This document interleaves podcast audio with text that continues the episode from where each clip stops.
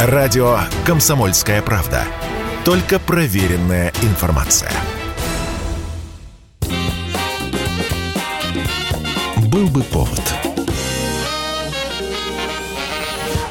Здравствуйте, я Михаил Антонов, и эта программа «Был бы повод» 2 сентября на календаре, и рассказ о событиях, которые происходили в этот день, но в разные годы, ждет вас в сегодняшней передаче.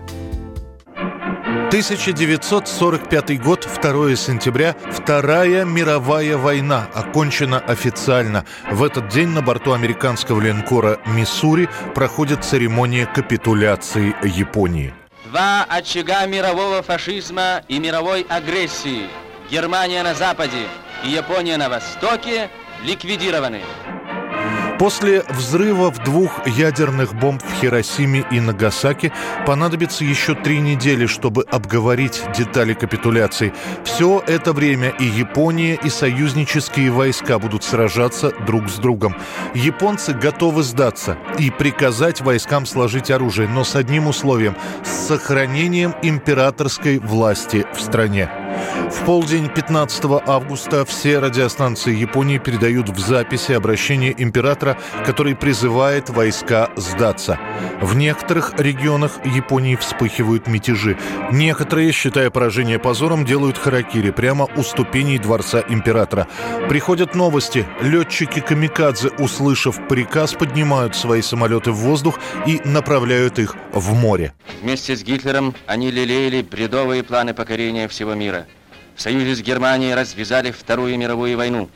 Вероломно напали на наших союзников. 40 лет до последних дней готовились к захвату наших земель.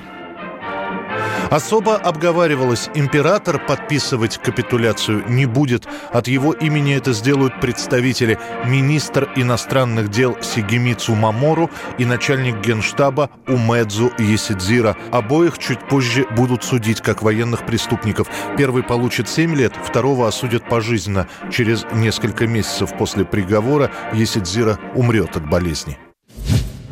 1984 год, 2 сентября. Режиссер Эльдар Рязанов, снимавший до этого лишь комедийные фильмы или лирические картины, такие как «Вокзал для двоих», неожиданно берется за классику. На экранах советских кинотеатров экранизация пьесы Островского «Беспреданница» лента «Жестокий романс».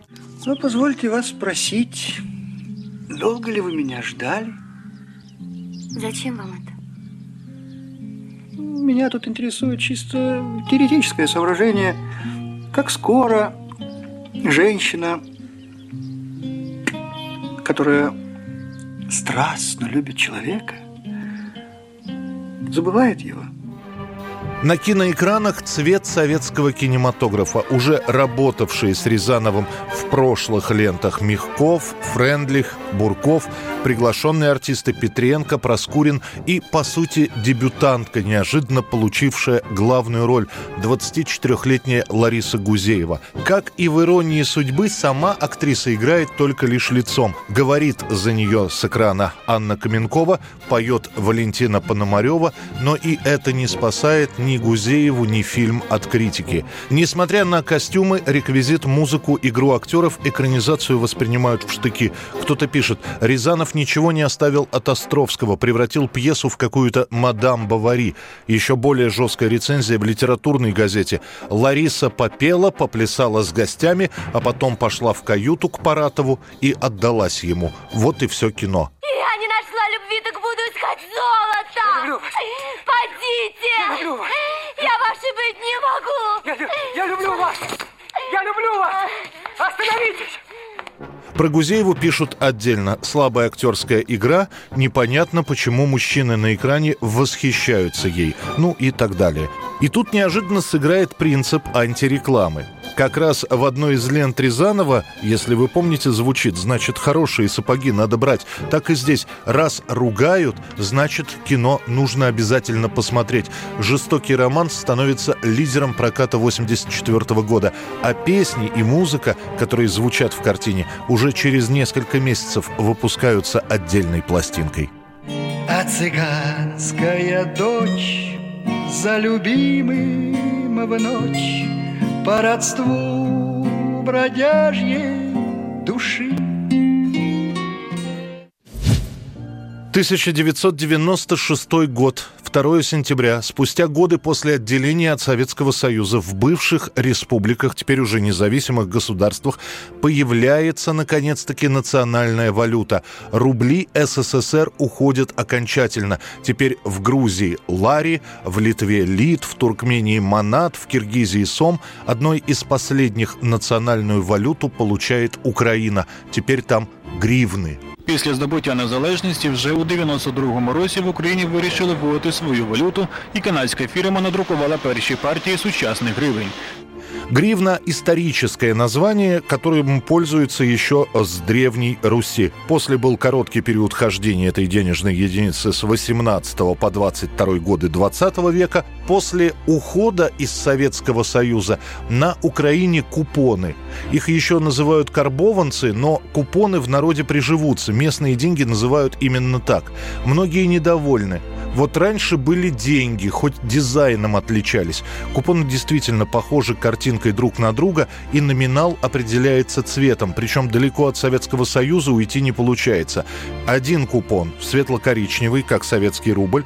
Дальше можно догадаться. Три купона зеленые, пять купонов синие и так далее. Почти четыре года понадобится, чтобы разработать дизайн и наладить сначала за рубежом, потом уже у себя производство национального реальных украинских денег гривны. На новых купюрах Владимир Великий и Ярослав Мудрый, Иван Франко и Леся Украинка. Веселый? Що ж, гроші є гроші, завжди є що-то способствує для життя. 2 сентября 1996 года начинается обмен купона карбованцев на гривны. Соотношение 100 тысяч карбованцев равняется одной гривне. 1996 год. В апреле 97-го Россия должна присоединиться к мораторию на смертную казнь. Это обязательное условие для вступления в Совет Европы. И, несмотря на протесты некоторых, страна подписывает этот документ. К тому моменту в тюрьмах несколько десятков человек есть, которые приговорены к высшей мере наказания. 2 сентября 1996 года в исполнение будет приведен последний смертный приговор. Сегодня расстрел все чаще заменяют пожизненным заключением. В газетах того времени коротко сообщают, расстрелян приговоренный еще два года назад к высшей мере наказания Сергей Головкин. Он же Фишер, он же Удав. По версии следствия, Головкин причастен к гибели как минимум 11 подростков. Его долго будут проверять медики на вменяемость и вынесут свой вердикт. Подсудимый хоть и имеет признаки шизоидной психопатии, но отчет в своих действиях вполне отдавал. Головкин рассказывал о своих преступлениях следователю четко, спокойно. И ни в начале после ареста, ни в конце от своих показаний не отказался. Суд над Головкиным проходит в закрытом режиме, а решение суда о его приговоре сказано через прессу. Головкин два года ждет расстрела, пишет прошение о помиловании. Все они будут отклонены. Хотя, как говорят, узнав о моратории на смертную казнь, он обрадовался. Думал, что приговор будет изменен не повезло.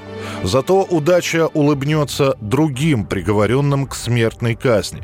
Владимиру Криштопе за убийство двух женщин и нападение на третью, так, к счастью, выжила, ему заменят смертную казнь 25-летним сроком. Повезло Владимиру Муханкину, убийство восьми человек, и все это за пару месяцев.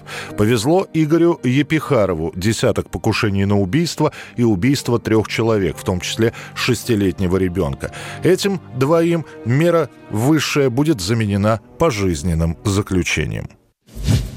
2002 год, 2 сентября. Сообщается, что за неделю до премьеры практически выкуплены все билеты на новый фильм с рэпером Эминемом в главной роли на картину «Восьмая миля». Причем ждут не только кино, но и звуковую дорожку к этому фильму. По тем отрывкам трейлеров, которые доступны, понятно, что это будут новые песни. И это несмотря на то, что в мае 2002 Эминем, то есть буквально три месяца назад, уже выпустил сольный альбом. В итоге лента «Восьмая миля» соберет 200 с лишним миллионов долларов. Критики похвалят и игру Эминема, будет даже фраза тот редкий случай, когда музыкант органично смотрится в роли музыканта. И будет финальное вручение восьмой мили Оскара за лучшую песню. Кстати, Эминем на церемонию вручения Оскара не приедет, сказав, что это мероприятие не для него. Эту песню он споет на Оскаре лишь 17 лет спустя. Это была программа «Был бы повод» и рассказ о событиях, которые происходили в этот день, 2 сентября, но в разные годы. Очередной выпуск завтра. В студии был Михаил Антонов. До встречи. His palms are sweaty, knees weak, arms are heavy. There's vomit on his sweater already. Mom's spaghetti, he's nervous, but on the surface he looks calm and ready to drop bombs. But he keeps on forgetting what he wrote down. The whole crowd goes so loud, he opens his mouth, but the words won't come out. He's choking how? Everybody's choking now. The clock's run out, time's up, over. Snap back to reality.